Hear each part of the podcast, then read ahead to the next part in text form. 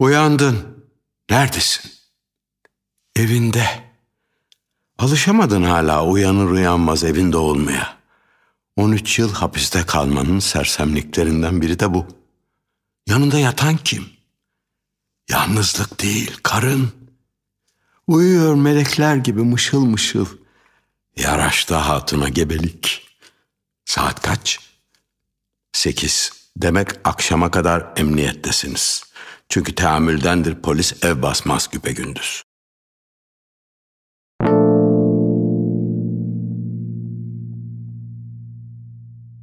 Hapisten çıkmışın, çıkar çıkmaz da gebe komuşun karını. Takmışın koluna geziyorsun akşamüstü mahallede. Karnı burnunda hatunun. Nazlı nazlı taşıyor mukaddes yükünü. Sen saygılı ve kibirlisin. Hava serin. Üşümüş bebek elleri gibi bir serinlik. Avuçlarını alıp onu ısıtasın gelir. Mahallenin kedileri kasabın kapısında ve üst katta kıvırcık karısı yerleştirmiş pencerenin pervazına memelerini akşamı seyrediyor. Alaca aydınlık, tertemiz gökyüzü, duruyor orta yerinde çoban yıldızı, bir bardak su gibi pırıl pırıl. Bu yıl uzunca sürdü pastırma yazı. Dut ağaçları sarardıysa da incirler hala yeşil. Mürettip Refik'le Sütçü Yorgin'in ortanca kızı çıkmışlar akşam piyasasına. Parmakları birbirine dolanmış. Bakkal Karabet'in ışıkları yanmış. Affetmedi bu Ermeni vatandaş Kürt dağlarında babasının kesilmesini. Fakat seviyor seni. Çünkü sen de affetmedin bu karayı sürenleri Türk halkının alnına. Mahallenin beremlileri, yataklara düşenler bakıyor camların arkasından.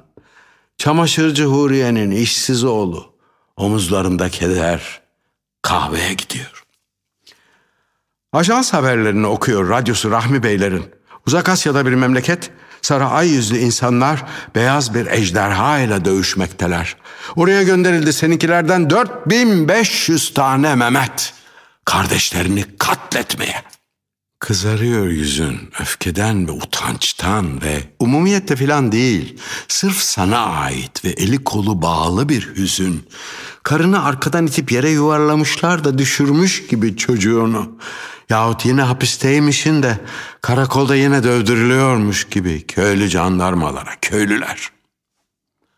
Ansızın bastırdı gece. Bitti akşam gezintisi. Bir polis cipi saptı sizin sokağa. Karın fısıldadı. Bizim eve mi?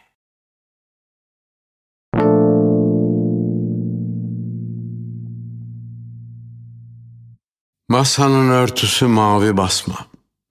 Üstünde yalansız, güler yüzlü, cesur kitaplarımız durur. Esirlikten dönmüşüm anacığım, kendi memleketimde düşman kalesinden. Gecenin saat biri lambayı söndürmedik. Yanımda karım yatar. Karım beş aylık gebeliğinde, etim etine değende, elimi karnına koyanda, bebek kıpır kıpır kıpırdar. Dalda yaprak, suda balık, rahimde insan yavrusu. Yavrum, yavrumun pembe yünden zıbını anası ördü. Bedeni benim karışımla bir karış, kolları şu kadarcık. Yavrum, Kız olursa tepeden tırnağa anasına benzesin istiyorum. Oğlan olursa boyu posu bana. Kız olursa ela ela baksın. Oğlan olursa maviş maviş. Yavrum kız olsun oğlan olsun kaç yaşında olursa olsun. Yavrum düşmesin istiyorum hapislere. Güzelden, haklıdan, barıştan yana diye. Fakat malum kızım yahut oğlum gecikirse suların ışıması dövüşeceksin. Ve hatta yani haylice müşkül bir zanaatmış bizde bugün babalık zanaatı da. Gecenin saat biri lambayı söndürmedik. Belki yarım saat sonra belki sabaha karşı gene basılabilir evim. Beni alıp götürürler kitaplarımızla beraber. Yanımda birinci şubeninkiler. Dönüp bakarım durur kapıda karım eşiğin üzerinde. Uçar entarisi sabah rüzgarında. Yüklü ağır karnında bebek